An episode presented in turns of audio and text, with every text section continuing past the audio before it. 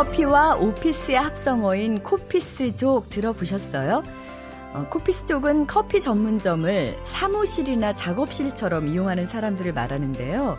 그 중에는 커피 전문점을 마치 책 읽는 서재처럼 독서 공간으로 활용하는 사람들이 많더라고요.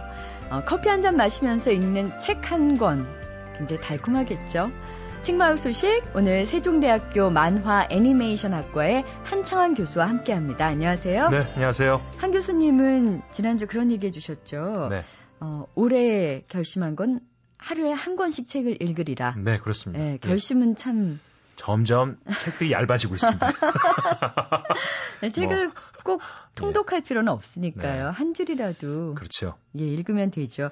보통 어디서 읽으세요? 저는 저희 집사람이 아내가 네. 이 코피스 쪽이에요. 그래서 아. 집에 서재가 있음에도 불구하고 꼭 아침에 커피 전문점 나갑니다. 야, 거기 가서 공부를 한다고 해서 요즘은 우리 고등학교 딸하고 초등학생 아들도 같이 데리고 가서 오. 같이 커피 전문점에서 공부를 하는데 저는 그렇게 시끄럽고 사람 많고 아 좋은 향기죠 커피 향기니까 그런데 꼭 찾아가는 이유가 뭘까? 의외로요. 예. 사람들이 시끌벅적한 데서 집중도가 높아진다 그러던데요. 아, 그리고 또 요즘은 이 북카페가 예. 커피 전문점처럼 생겨가지고 아, 자 바로 책상 위에서 노트북 전원도 껐고 음. 또 크게 소리도 내지 않게 조용해서 그렇죠. 공부가 된다고 하더라고요. 그래서 음. 또 요즘의 10대들이 그런 환경이 더 어울린다고 그래서 아. 아이들을 데리고 아침부터 커피 전문점을 가기도 야, 합니다. 아주 저는 절- 물론 따라가진 않고요.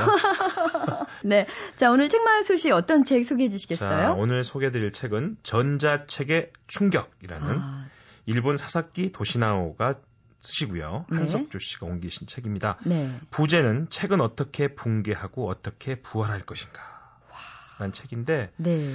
사실 우리가 다 지금 위기라고 생각합니다. 책이. 그렇죠? 저는 아침에 이렇게 강의를 하다 보면 좀 충격적인 게 제가 한 60명 강의를 하는데 오늘 아침 신문 보고 온 학생 손 들어 보세요.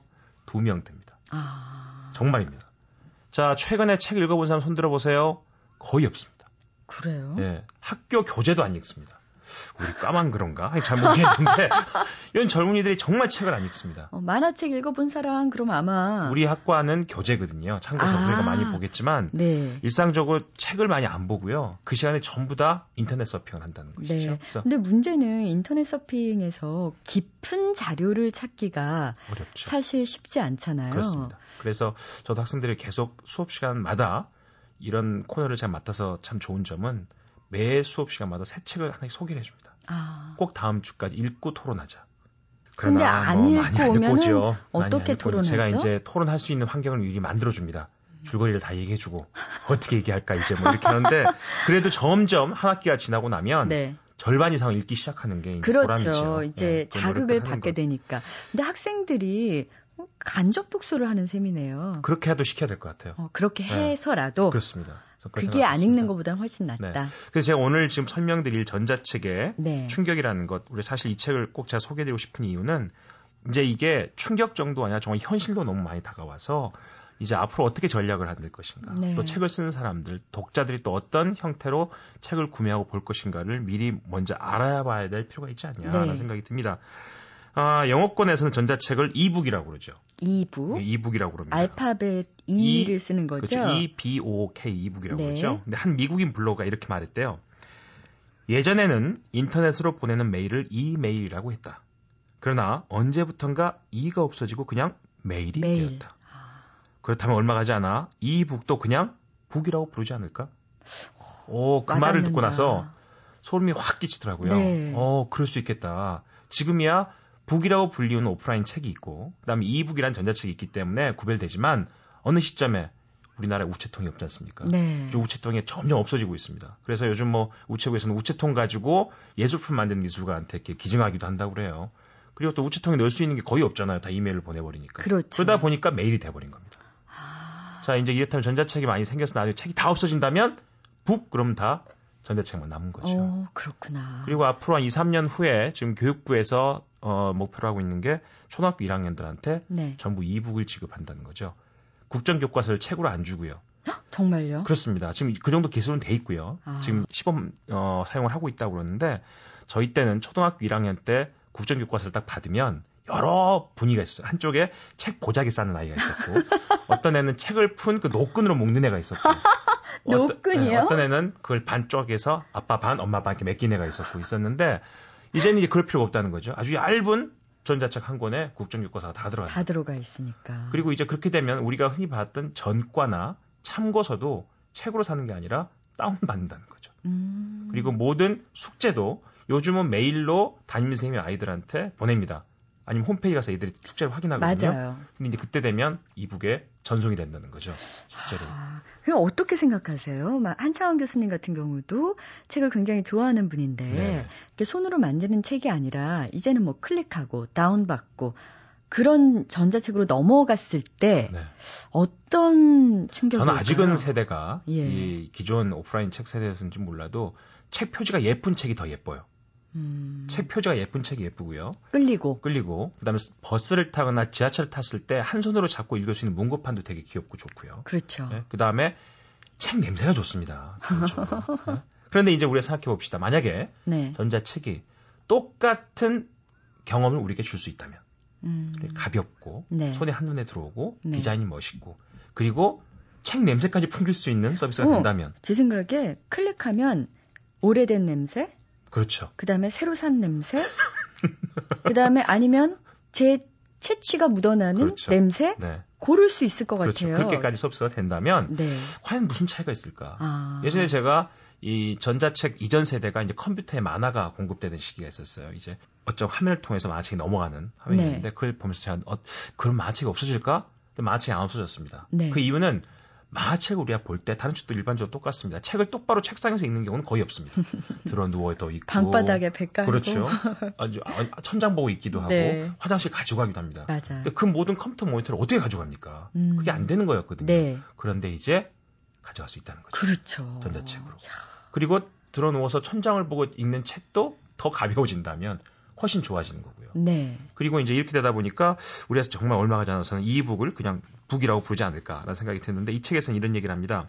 전자책이 일종의 거대한 도서의 생태계를 새로 구성할 것이다. 어. 마치 우리가 CD를 사고 LP를 사던 음반 시장이 MP3로 재편되면서 이제 음원 그렇죠. 다 바뀌어버렸잖아요. 다운로드 받으면 되니까. 상태가 완전히 바뀌어버린 겁니다. 아. 그래서 요즘 차를 사면 CD 체인저도 사실은 옛날 차가 돼버렸고 다 꽂게 돼 있죠. 그렇죠. 예. 그 곡에 대한 정보를 꽂게 돼 있습니다. 이런 게 이런 상황이기 때문에 이런 도서 생태계를 완성하기 위해서는 몇 개의 퍼즐 조각이 필요하다고 이 책은 전제를 합니다. 네. 하나는 전자책을 읽기에 적합한 device가 얼마나 많이 보급되느냐.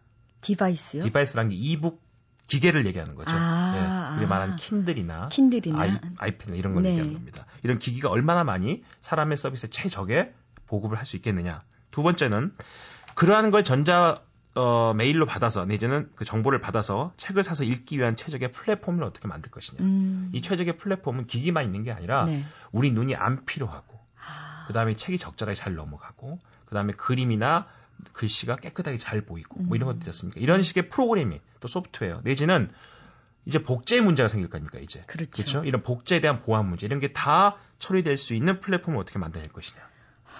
이런 게 또 하나의 숙제가 네. 되겠고요. 세 번째 숙제는 유명 작가와 무명 작가의 차이, 그 지명도 때문에 책에 대한 접근성이 접근성이 달라지는 일이 없도록 접근의 평준화, 다시 말해 음. 책이 flat 서비스를 제공해야 된다. 아. 사실 우리가 이런 생각하죠. 대형 서점에 가보면 예. 정말 저 끝에 숨어 있는 책 찾기는 어렵습니다. 가판대 최근에 나온 신작 스테디셀러, 베스트셀러, 그거는 눈에 한눈에 들어오죠. 네. 이 유명 작가들 겁니다. 네. 하지만 신작가가 신인 작가가 새로운 아이디어를 내서 좋은 책을 내도 그 네. 작가를 물어 물어 가려면 결국은 서점에 있는 직원들 스텝에게 부탁을 해야 됩니다. 네. 그런 식의 편향성이나 차별성을 양극화를 방지할 수 있다는 거예요. 어, 훨씬 더 민주적이 그렇죠. 된다는 근데 얘기네요. 문제는 뭐냐면 이 소프트웨어를 잘못 구비해서 내지는 더 상술이 발달해서 점점 양화 강해질 수도 있습니다. 네. 인터넷도 그러지 않습니까? 그렇죠. 가장 강력한 뉴스를 그 뉴스만 보게 된다는 거죠. 맞아요. 그래서 그런 편향성을 플랫하게 만들 수 있는 음. 균형감을 만들 수 있는 서비스가 되어야지만 전자책이 성공할 수 있다는 얘기죠. 예. 근데 이 이야기를 듣다 보니까 저는 좀 긍정적인 것 같습니다. 네네. 왜냐하면 우리가 정말 책이 사라지지 않을까 늘 걱정했는데 지금 말씀하신 어떤 플랫폼의 문제라든가 디바이스의 네네. 문제라든가 이런 건 사실 저희 같은 독자들이 고민할 문제는 아닌 아니죠. 것 같아요. 네. 그렇지만 이런 것들을 고민하시는 분들이 분명히 어딘가에 계실 그렇죠. 거고 그렇죠. 그분들 덕분에 저희는 더 편안하게 네. 더 열심히 책을 읽을 수 있는 환경이 되지 그래서 않을까 이 책의. 부제처럼 네. 책이 붕괴되는 건 맞습니다. 네. 하지만 책은 다시 부활한다는 거죠. 그래서 지금 책을 읽지 않는 세대가 네. 다시 더 많은 책을 읽을 수 있는 서비스로 스스로 진화하고 있다. 와. 이렇게 생각하시기가 아닌가. 그래서 어떻게 진화하고 네. 어떤 방향으로 가는가를 우리가 미리 좀 알 필요는 있지 않나. 그래서 오늘 전자책의 충격이라는 책을 소개해드렸습니다. 예, 다시 한번 작가 이름 좀 얘기해 주세요. 네, 사사키 도시나오라는 일본 분이 쓴 책이고요. 네. 한석주님이 옮기셨습니다. 전자책의 충격. 오늘 한창원 교수님의 예, 추천서였습니다. 꼭 한번 읽어보겠습니다. 네, 고맙습니다. 감사합니다.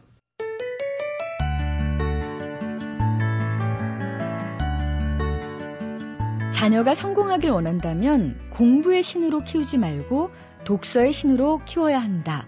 이런 말이 있더라고요. 그러니까 이제 아이들 교육에서 가장 중요한 요소는 호기심, 재미, 상상력, 또 모험심, 뭐 이런 것들인데 이걸 모두 얻을 수 있는 길이 사실은 책 속에 있기 때문이겠죠. 원당 초등학교 5학년 표영서 어린이. 책을 좋아하는 부모님 덕분에 어릴 때부터 독서 습관을 차근차근 쌓아가고 있다고 합니다. 어, 이번 여름방학 때도요, 어머니가 책 한 권을 사주셨는데 그 책이 영서의 마음을 사로잡았다고 하네요. 어떤 책일까요? 미아 엔데가 지은 모모요. 재밌어요. 한쪽 읽으면 다음 장이 궁금해지고 막 이런 거요. 모모라는 주인공이 나오는데 모모는 사람들의 얘기를 들어주는 재주를 가지고 있는데요. 회색 신사가 있는데 회색 신사는 다른 사람들의 시간을 뺏어먹어서 시가로 만들어서 피우는데요. 그 회색 신사를 물리치고 다른 사람들의 시간을 찾을 수 있게 되는 이야기예요. 네, 모모가 우리 동네 같은 데도 있었으면 좋겠고, 사람 사람들이 얘기를 들어주면은 평화롭게 될 것 같아요. 말을 끝까지 안 듣고 막 그래서 싸우는 경우가 있잖아요. 근데 말을 끝까지 들으면은요, 싸우질 않을 것 같아요. 네. 영서가 정말 이 책 좋아하는 것 같죠? 아, 참 재밌게 얘기도 잘하네요. 어, 우리 표영서 어린이가 매일매일 찾는 곳은 책 놀이터라는 어린이 도서관인데요. 도서관 문이 닫힐 때까지 책을 읽기 때문에 영서에게는 도서관이 사는 곳이고 집은 그냥 잠자는 곳에 불과하다. 이렇게 얘기하더라고요. 자, 영서의 꿈은 동화 작가입니다. 벌써 습작도 하고 있대요. 글을 쓰면서 다음 얘기는 어떻게 될지 이야기를 만들어가는 과정이 좋다고 하는데요. 미하일 엔데 같은 위대한 동화 작가가 될 표영서 어린이가 모모의 한 대목을 직접 낭독해 줬습니다. 조그만 사내 아이 하나가 모모에게 노래를 부르려고 하지 않는 카나리아 한 마리를 가져왔다. 모모는 일주일 내내 카나리아에게 기기를 얻고 드디어 카나리아는 즐겁게 지저귀기 시작했다. 모모는 이 세상 모든 것의 말에 귀를 기울였다. 개, 고양이, 귀뚜라미, 두꺼비, 심지어는 빗줄기와 나뭇가지 사이를 스쳐 지나가는 바람에도 귀를 기울였다. 친구들이 모두 집으로 돌아간 밤이면 모모는 수많은 별들이 반짝이는 하늘을 머리에 이고 있는 옛 원형극장의 둥근 마당에 혼자 앉아 거대한 정적의 소리에 가만히 귀 기울이곤 했다. 그런 밤이면 모모는 유난히 예쁜 꿈을 꾸었다. 아직도 귀 기울여 듣는 일이 대수롭지 않은 일이라고 생각하는 사람이 있다면 모모만큼 잘할 수 있는지 한번 직접 시도해 보길 바란다. 모모가 다른 사람이 귀 기울여 듣지를 않는 귀뚜라미 소리도 듣고 개나 고양이 뭐 카나리아 이런 데도 귀를 기울여 듣는 저도 모모처럼 그냥 세심한 소리까지 놓치지 않고 귀에 기울여서 들을 수 있으면 좋겠어요.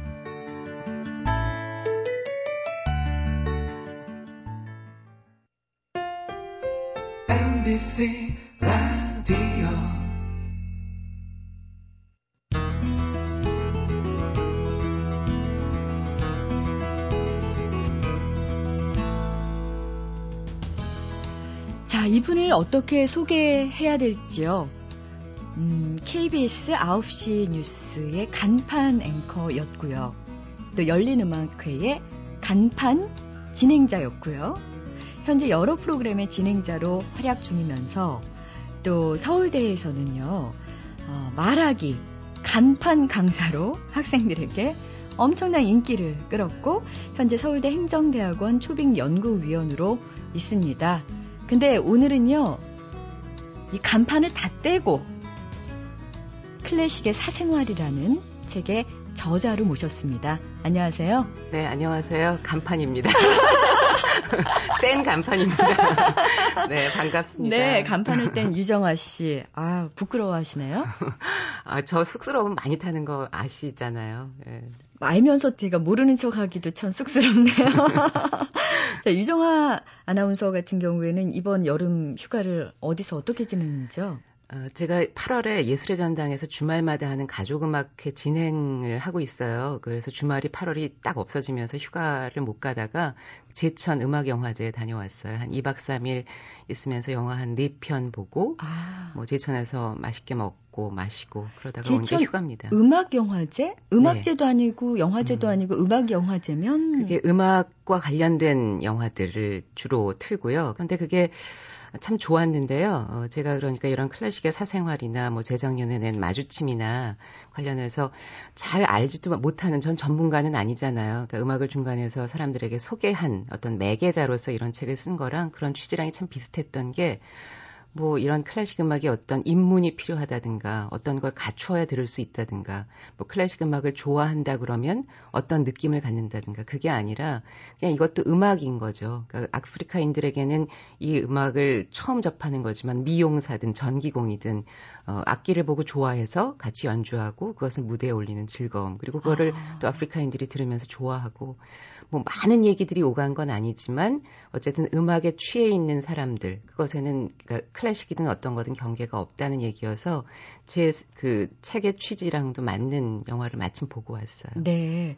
클래식의 사생활 이전에 또 마주침이라는 클래식 에세이를 쓰셨잖아요. 근데 저는 사실 이 책을 처음에 이제 어, 사고서도 읽을 엄두를 못 냈어요. 일단 클래식 하면 음, 제가 모른다 그러잖아요. 그러면 사람들이 저를 무식하다고 생각할 것 같은 생각이 먼저 들었고요. 그러니까 모르는 척도 안 하고 아는 척도 안 하고 가만히 있는 거예요. 말하지 않는, 말하지 않는 거. 그리고 실제로 제가 굉장히 아픈 기억이 있습니다. 클래식 나도 한번 도전해 봐야겠다.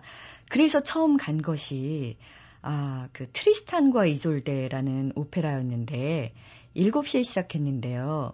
안 끝나죠. 밤 12시 반에 끝났고요. 저는 영화나 어떤 뮤지컬이나 이런 걸 보면서 주인공이 죽기를 그렇게 바란 적은 죽어야 끝나니까 두 사람이 죽어야 되는데 한 3시간 지나서 한 사람 죽고 그래도 안 죽는 거예요. 그래서 그 이후로 제가 마치 절피를 하듯이 음악과 연을 끊었거든요. 클래식 음악과. 그래서 클래식 하면 참 어렵고 힘들고 이해를 잘 못하고 특히 가장 힘든 부분이 대체 언제 박수를 쳐야 될지. 저는 남들이 칠 때 따라한다가 저의 이론인데 어떤 게 맞는 말입니까? 가장 안전한 건 지휘자가 있을 경우에는 네. 지휘자가 돌아서서 관객에게 인사를 할 때. 그때가 사실은 박수를 받을 시점이라는 거니까요. 아, 그래요? 예, 그렇게 하시면은 가장 안전하고 편안하고 연주자나 관객에 있는 나나 다 편안한 걸 테고 그다음에는 뭐 어떤 독주라든가 실내악에서는 어쨌든 화를 내려놓는 거죠. 피아노에서 아. 손을 완전히 떼고 그 다음에는 피아니스트가 무대에 이렇게 돌아서서 일어선다든가 아. 그럴 경우가 가장 좋은 거고 저는 사실은 저도 이제 예술의 전당에서 진행하면서 악장 간의 박수는 자제해 주시기 바랍니다라는 게 먼저 어, 방송이 나가요. 어, 그리고 이제 그것이 결국은 지휘자가 돌아서서 음, 인사를 할 때라는 것까지 정확하게 지칭을 해주는데 예전에는 악장과 악장 간에 정말 이 음악이 그 악장이 끝났을 때 좋다 그러면 막 계속 박수를, 박수를 쳤대요. 처음에는 아. 유럽에서는.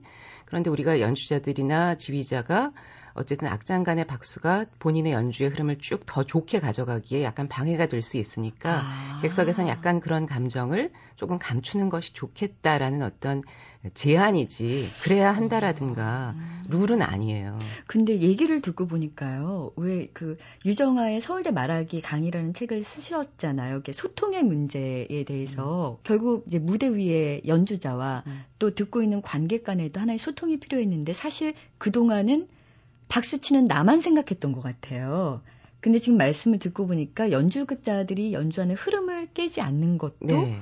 하나의 굉장한 예의다. 그렇죠. 그러니까 락커가 노래를 할 때는 막 그 같이 박수를 치고 열광을 해주는 것이 락커에게는 그 음악에 심취할 수 있게 더 좋은 음악을 끌어내는 방법이라면 네. 그냥 클래식 음악은 이런 음악은 그냥 조금 더 그 연주자들이 거기에 몰두할 수 있게끔 아. 해주는 것이 어, 네. 좋겠다라는 하나의 제안이고 어, 그래서 서로 사실 그것도 이제 소통의 방법이죠. 그러니까 이래야 한다라는 것이 클래식에 조금 많다라는 선입견이 있을 수 있고 어느 정도는 그렇게 욕을 먹은 먹을 만큼의 어떤 어, 자세를 견지한 것도 있었을 거예요. 클래식이라는 애가. 네. 그런데 사실은 그냥 그 아이를 그냥 네. 내가 나의 친구로 하나로 그냥 만들어 줄 수, 만들 수 있는 음. 거죠. 그래서 그 애의 음. 지금 사생활을 파헤치셨는데요. 네.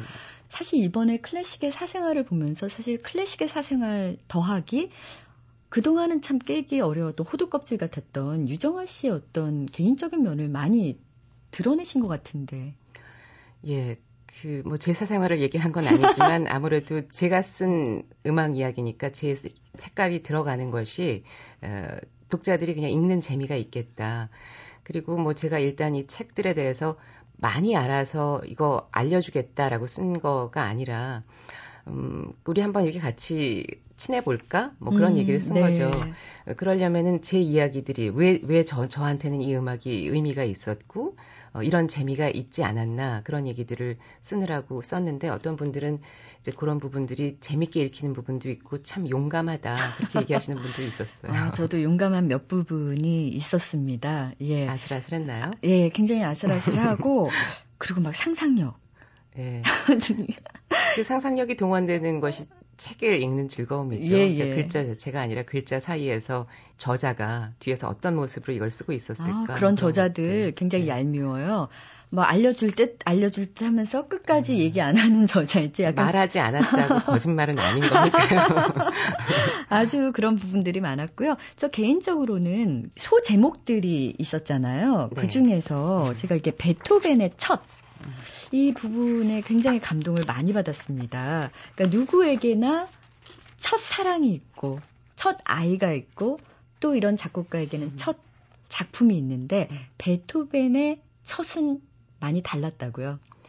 예, 베토벤은 사실은 좀 그 아주 뭐라 그럴까 불굴의 의지의 소유자처럼 많이들 생각하고 있지만 참 이렇게 삶이 편치 않은 사람이었어요. 어렸을 때는 어, 모차르트처럼 신동이 되기를 바랐던 아버지가 어, 나이를 두 살까지 속여서 더 예. 신동이 되게끔 어린 내가 신동인 게 더 신기하니까 그렇게 해서 데리고 다녔지만 결코 모차르트처럼 유명해지지 못했고 10대 후반에는 이제 모차르트를 만나러 비인에 가서 좀 배우려고 하던 차에 어머님이 편찮으셔서 돌아와서 가장 노릇을 했어야 됐고 음.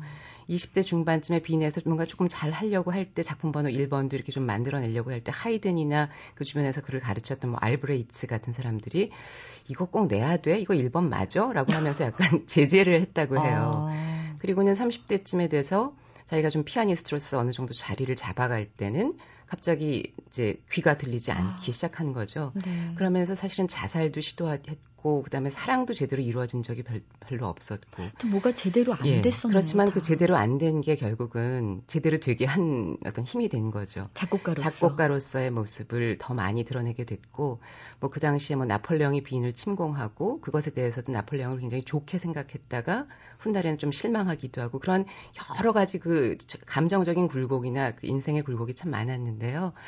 그랬기 때문에 그의 작품 속에서 어, 좋은 것들이 나왔겠죠. 뭐 네. 진부한 얘기지만 예술가는 그런 고난을 먹고 사는 거잖아요. 고난이 그의 양식인 거죠.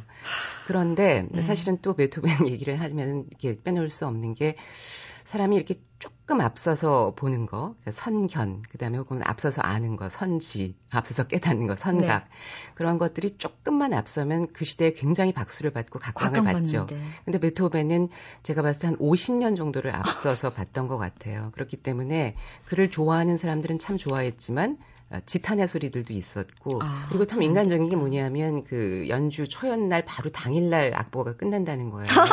그러니까 본인이 초연을 하면은 본인 거니까 웬만큼 하는데 바이올리니스트가 봐야 되잖아요. 지휘자도 그렇고요. 예, 지휘자는 뭐 다른 악보들은 좀 그렇지만 어쨌든 그래서 그럴 경우에 그 이 바이올리니스트들은 굉장히 싫어하는 거죠. 그리고 아, 엉망이 조금 될 수밖에 없는 거예요. 연주 자체가. 예. 그래서 그 초연 때가 조금 실패했다는 얘기가 있는데요. 아, 그렇군요. 예, 아무튼 이 사람의 작품이 첫 작품이 굉음이었다. 뭐 저는 이제 음, 그걸 네. 마지막으로 어, 끝을 냈는데 어, 어쨌든 그 당시에 그 양식하고는 고전주의를 완성했다라고도 얘기가 되지만 어떤 것을 완성한 사람은 뭔가 그 다음에 시작이 되잖아요. 그 낭만주의의 뿌리 혹은 아. 그 처음에 시작이 됐다고 하는 것처럼 그 당대의 음악인들은 어, 이 사람의 이 첫 작품에서 굉장히 놀랐을 거고 하이든처럼 아주 평화로운 분은 이 사람은 깜짝 놀랐을 거다. 이게 네, 뭐야? 네, 이게 뭐야 했던 거죠. 근데 이게 어. 뭐야가 네. 다음 시대에 어, 그것이 되는 거죠. 바로 이거야. 네, 바로 이것이 되는, 되는 거군요. 아, 사실은 우리가 이제 말도 그렇고요. 그러니까 음악도 그렇고 결국 소통인데요. 얼마나 많이 오해들을 하고 있나라는 생각이 클래식의 사생활에서도 들었고요. 사실 그런 오해들을 좀 줄여나가면서 정말 진심을 소통하기 위해서 쓰신 책이 아, 유정화의 서울대 말하기 강의잖아요. 음, 강의를 언제부터 하셨던 거죠? 2004년 2학기부터요. 그러니까 6년? 네. 단도직입적으로 여쭙겠습니다. 학생들이 한 학기가 6개월이잖아요. 네. 늘어요? 말하기가? 진화해요. 예. 어, 그래요. 그럼 네. 예를 들면 막 발표 불안증이 있었던 학생들 음. 있잖아요. 음. 앞에 저 같은 경우가 학생 때 선생님이 지적하면 일어서다가 기절하는 스타일이었거든요. 너무 떨려서. 그런 학생들도 그런 학생들이 지금 이렇게 방송을 하잖아요. 저도 마찬가지고 얼마나 힘들었겠습니까 그동안. 저도 말을 좋아하거나 말을 잘하는 사람이 아니에요. 그렇기 때문에 같이 잘해보자라고 나도 이렇게 아. 나아졌다라는 것을 얘기할 수 있으니까 더 이게 교육이 되는 것 같고요. 그러면 보통은 우리가 그렇게 얘기하잖아요. 아, 타고났어, 타고났어. 말 잘하는 것 봐. 이렇게 얘기를 하는데 이 책을 쓰셨던 것은 말하기도 정말 배울 수 음. 있다는 음. 확신이 있었기 때문이신 예, 거죠. 그 교육 자체가 있는 게 그것이 효과가 없다라고 한다면 그 교육 자체가 없겠죠. 음. 타고난 대로 하고 살아라.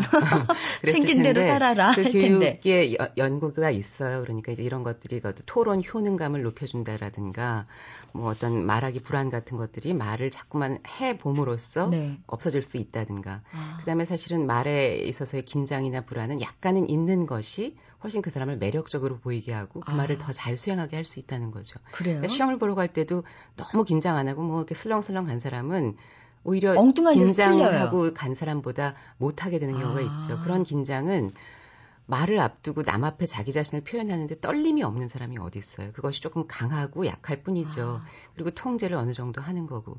그러니까 한 학기의 강의에서 학생들이 느끼게 되는 건 이런 불안 같은 것이 나만의 것이 아니고 그리고 내가 떨고 있으면 정확하게 왜 떨고 있는지 음. 남한테 잘 보이고 싶어서 떨고 있는 건 아닌지 그리고 내가 어떻게 보일지만 신경을 써서 그런 건 아닌지 그래서 음. 결국은 어, 내가 누구에게인가 말을 한다는 건 내가 어떻게 보이기 위해서가 아니라 내가 가지고 있는 것들을 앞에 있는 사람들과 나누기 위해서다라는 아. 마음을 편안하게 가지면 이것이 나아질 수 있다는 거. 네. 그다음에 자기 자신의 말하기를 이렇게 들여다보는 거. 예, 그런 부분들로 훈련을 통해서 음. 조금 진화하는 거죠. 그렇군요. 그 제가 이렇게 돌이켜 보니까요. 이렇게 떨고 있는 사람을 미워한 적은 없는 것 같아요. 그렇죠.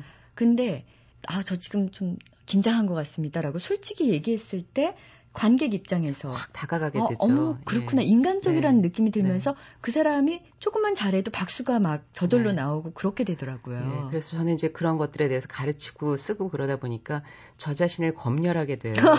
내가 이거 얘기하는 거 내 진심인가 아니면 내가 다른 사람들이 이렇게끔 보게끔 만드는 건 음, 아닌가. 음. 그러니까 오히려 요새는 조금 더 더, 더 더더 솔직한 자기 자신을 내보이고 싶고 아. 그렇지 않은 모습일 때는 얘기하고 싶지 않을 때가 차라리 많죠. 말을 네, 안 말을 안 하는 거. 이 책에서 그러니까 서울대 말하기 강의에서 제가 인상 깊게 읽었던 부분이 소통의 첫 번째 대상은 바로 나다. 나 자신이다. 네, 그리고 네. 설득의 첫 번째 대상도 나다. 그러니까 내가 지금 설득하고자 하는 얘기가 진짜 나를 지금 설득하고 있는지를 먼저 점검해야 된다는 얘기가 네. 참 인상적이었어요. 어, 그러니까 결국은 우리가 누군가와 제가 지금 김지은 씨하고 이렇게 얘기하고 있을 때도 어, 제가 이야기를 듣, 들을 때 제가 여태까지 들었던 여러 가지 망들 사이로 여, 그 김지은 씨의 단어들을 들어, 듣는 거잖아요. 망이요? 망, 생각의 망. 아. 내가 가지고 있었던 생각들을 가지고 김지은 씨가 하는 단어들을 예. 어, 뭐 쉬운 예로 든다면 어떤 남자가 자식이 자신한테 어, 사랑해라고 말하면 저한테요? 어떤 여자는 어, 어떤 여자는 김지은 씨는 아, 나는 사랑하면 결혼해야 된다는 거로 알, 알고 있다라고 어. 하면은 어, 사랑해라고 하면 얘가 나한테 청혼을 하는구나라고 받아들이지만 그 남자는 어젯밤 어느 순간에 네가 보고 싶었다라는 게 사랑이다라는 걸로 자기가 정의 내리고 있다면 네. 그 사이에 간극이 벌어지는 거죠. 그러니까 단어의 그런 어떤 메시들은 어, 내가 이 단어에다가 내 의미를 담는 거, 그다음에 그 단어가 저 사람한테 가서 저 사람한테는 그 단어가 어떻게 어, 암호가 풀어져서 자기의 의미가 되는 거 네. 그런 것들을 이렇게 좀 더 생각을 하면 좋겠고요. 그 다음에 이제 설득이라는 것도 결국은 자기가 얘기를 하면서 이거 이렇게 해야 되는 거 아닐까요? 라고 말을 하면서 자기 자신을 점검해 보는 거죠. 내가 정말로 그 생각이 진심인가? 아니면 네. 남의 생각을 마치 내 말처럼 하고 있는 건 아닌가? 음. 그런 부분들에 대한 얘기였어요. 그렇군요. 참 간극이 클 때가 많아요. 네. 살다 보니까. 그것 때문에 사실은 대부분이 불화가 일어나는 것 같아요. 그렇죠. 예. 그럴 때는 점검을 정말 해봐야겠어요. 그러니까 그 단어가 이 음. 뜻이니? 라는 점검 정도가 이렇게 서로 네. 이렇게 이야기 되는 게 조직 사회에서든 어, 그 일터에서든 네. 뭐 어떤 개인 간에서든 중요한 것 같습니다. 네. 유정아 씨 책은 뭐 마주침, 그 다음에 서울대 말하기 강의 이걸 다시 한번 또 읽었습니다. 어, 그러면서 느낀 게 참 유정아 씨가 책을 정말 많이 읽는구나라는 생각을 했거든요. 그 중에서 이제 몇 개 또 꼭 읽어보고 싶었던 책도 있는데 결국 아직도 못 읽고 있거든요. 아, 제가 추천해드린 아, 책 네. 중에서 좀 네. 추천 좀 해주세요. 아, 좋은 책이요. 음, 최근에 제가 읽었던 거는 어, 존 버거라는 영국의 평론가, 문화 평론가가 썼던 우리 시대의 화가라는 1950년대 헝가리 화가가 런던에서 생활하면서 있었던 이야기들 쓴 거고요. 우리 시대의 화가요. 우리 시대의 화가 그게 생각이 나고 또 최근에 늑대? 늑대는 제가 작년에 가장 재밌게 읽었었던 아. 전성태의 소설이고 최근엔 전성태 씨가 산문집을 냈는데 그 산문집도 참 재밌고 아주 뭐 아주 유쾌하면서 눈물을 매달게 되는 아 그래요? 네 그런 산문집이었고요. 어.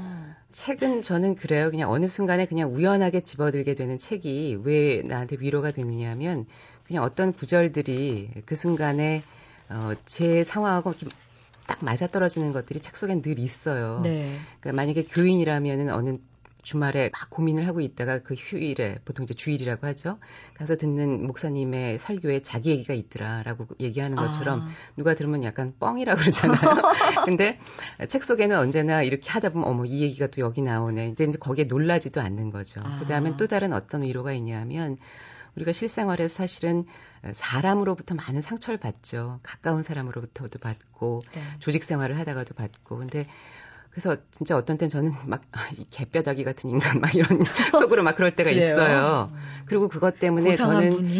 그런 사람들이 이렇게 어떤 상처가 돼요. 저는 이렇게 저랑 아무 상관이 없는데도 저도 물론 이제 선, 선입견이나 편견을 가지고 보는 것도 있고 좀 더 맑은 눈으로 봐야 사람을 그냥 그 더 오래도록 보면 또 다른 모습이 나오기도 하는데 오래 겪어봐도 참 정말 속이 상한 경우들이 있잖아요. 그럴 경우엔 책을 읽으면 그 저자로부터부터 감동이 있어요. 아. 그러니까 아, 세상에 이런 사람이 살고 있다. 세상은 살만하다. 뭐 그런 생각을 이제 현실 속의 사람으로부터 상처받았을 때 음. 어, 나와 같은 생각들이나 이런 고귀한 그러니까 내가 제가 고귀하다는 게 아니라 이런 고귀한 영혼을 가진 사람들이 있구나. 그리고 이 속에서 아. 나와, 나오는 그 사람들로부터 어떤 주인공이나 뭐 이런저런 인물들로부터의 위로도 있고요. 저 충분히 이해하고요. 지금까지는 이제 말하기 강의 음. 또 열심히 하셨고 또 저자로서 활동도 많이 하셨고 또 방송인으로서도 활동을 계속하고 계시는데 어떤 다른 앞으로의 음. 계획? 네, 아주 재밌는 게 하나 있어요. 저도 제가 잘할지 모르겠는데 9월 초에 남산예술극장에서 마르그리트 뉘라스 죽음에 이르는 병을 연극으로 올려요. 1인극으로 올리는 죽음에 이르는 병에 제가 여배우를 하게 됐어요. 아니 그러면 배우로 지금 어머머머머머 연습- 데뷔하시는 거예요? 연습을 이제 시작하고 있어요. 아 그래요? 네. 1인극이면 혼자서 예, 거기는 사실은 이제 당신이라고 불리는 남자와 그 여자라고 불리는 여자가 서로 대화하는 것으로 이루어져 있는데 네. 양혜규 씨가 그것을 1인극으로 각색을 한 거죠. 그래서 아, 그 여자가 당신이라는 남자의 대사까지를 서로 주고받으면서 하는 음. 것으로 되어 있는데 뭐 소감이 어떠십니까? 새로운 것을 한다는 것에 대한 기대가 있고요. 그 다음에 네. 이걸 통해서 저도 이렇게 저도 요즘 이렇게 여러 가지 생각의 흐름을 바꿔야 될 때가 아닌가 여러 가지 고민들이 있는데 네. 어, 이 공연을 한번 제가 체험해 봄으로써 네. 음, 어떤 또 다른 세계 같은 것들을 제가 볼 수 있지 않을까. 제 안에 음. 다른 가능성들을 뭐 배우로서 나서겠다는 게 아니라 네. 그렇지만 어, 제뭐 안에 제한이 조율돼 있지 않은 혹은 그 안에서 끄집어지지 않은 것들이 사실은 이 안에서 꿈틀거리는 게 있잖아요. 네. 집시의 기타가 울리고 있을 수도 있고 그런 부분들을 한번 보고 네. 싶어요. 마지막으로요. 정말 이 사람의 그 연주자도 좋아요. 아니면 작가도 좋고 나의 인생에 정말 큰 변화를 일으켰다. 라는 분이 있으세요? 음, 지금 그냥 딱 생각나는 사람은 어, 히라노 게이치로예요. 일본의 저보다도 나이 어린 작가지만 뭐 나이가 어리다고 저한테 인생에 여러 가지 영향을 안 주진 않는 거고요. 혹시 장송이라는 작품 네, 쓴 예, 작가인가요? 예. 어떤 의미에서? 어, 그 사람이 뭐라고 얘기를 했냐면 어, 시대를 고찰 한다는 것은 그 시대의 예술을 고찰하는 것이고 예술을 고찰한다는 것은 그 예술이 태어난 시대를 고찰하는 것이다 라는 얘기를 했어요. 책 바깥에다가. 네. 근데 뭐냐면 저는 역사, 그 나폴리의 역사, 정사라는 거는 이탈리아인들이 그냥 나폴리를 본 시각이고 승리한 자들의 역사잖아요. 그러다 보면 사실은 잊혀지거나 혹은 얘기되지 않아야 할 것들이 얘기되거나 혹은 거짓이 적혀지기도 하죠. 그러니까 어떤 때는 저는 그 시대의 진실이 우리가 지금 알고 있는 진실일까 생각해 보면 아닐 때 있는 것 같아요. 아, 어, 그런데 예술은 음, 그것이 그렇게 거짓이 되기 힘들어요. 그 시대의 예술을 지켜보면 들여다보면 그 시대의 예술은 진실을 그대로 사진 찍어서 보여주는 것은 아니고 쓴 것은 아니지만 거기서 그 시대가 읽히는 게 있는 거겠죠. 그래서 네. 그런 의미일 테고 어, 그래서 예술을 통해서 시대를 보는 것이 어떻게 생각하면 그 시대의 진실에 더 가까워지는 것이 아닌가라는 생각이 들었고 이 장송이라는 소설도 이제 그 인간이 히라노 게이치로 같은 인간이 이 시대에 살고 있다는 게 저한테 굉장히 위안이 됐었어요. 그렇군요. 어, 그 1830년대 파리라는 아주 매력적인 3, 40년대 그 매력적인 시대를 이 시대에 한 번도 살아보지도 않았던 동양인이 어, 그 시대에 무슨 뭐 들라크루아라든가 쇼팽이라든가 그들 간의 얘기를 상상력을 동원해서 쓰고 그 안에 있는 작품들에 대해서 이렇게 이야기를 하고 그런 것들이 어, 인간이라는 데 대한 어떤 자부심 같은 것들을 아, 무한히 준 그래요? 그런 부분들이었어요. 얘기를 오늘 쭉 듣다 보니까 또 어, 쓰신 마주침 클래식의 사생활 또 서울대 말하기 강의를 읽다 보면 틈틈이 틈틈이 유정아 씨의 그 틈이 보이죠. 네, 단어 개그를 제가 좀 여기가 사다 왔더니 이렇게 되네요. 네.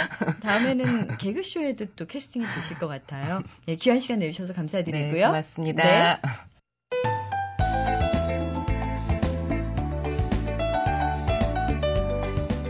사람과 사람이 만나서 나누는 대화는 단순히 말을 주고받는 게 아니라 영혼을 주고받는 거라고 하잖아요. 유정아 씨 오늘 북카페에 출연해서 여러 가지 얘기를 나눠봤는데요. 책 속에서 이렇게 말했죠. 말하기의 완성은 듣기다. 또 음악을 더욱 빛나게 하는 것은 음과 음 사이의 침묵이다. 사실 그동안 클래식 하면 참 어렵게만 느껴졌었는데요. 이제는 더 이상 어, 저를 주눅들게 하지 않습니다. 이유를 생각해 봤는데 아마 이 책에서 유정아 씨의 어떤 절실함을 본 것 같습니다. 음, 그 진심이 전해졌기 때문이 아닐까 싶고요. 음악도 말처럼, 대화처럼, 그냥 소리가 아니라 인간의 진심을 담은 또 다른 형태의 대화라는 것을 알게 된 일요일 아침입니다. 지금까지 소리나는 책 라디오 북클럽이었고요. 저는 아나운서 김지은이었습니다.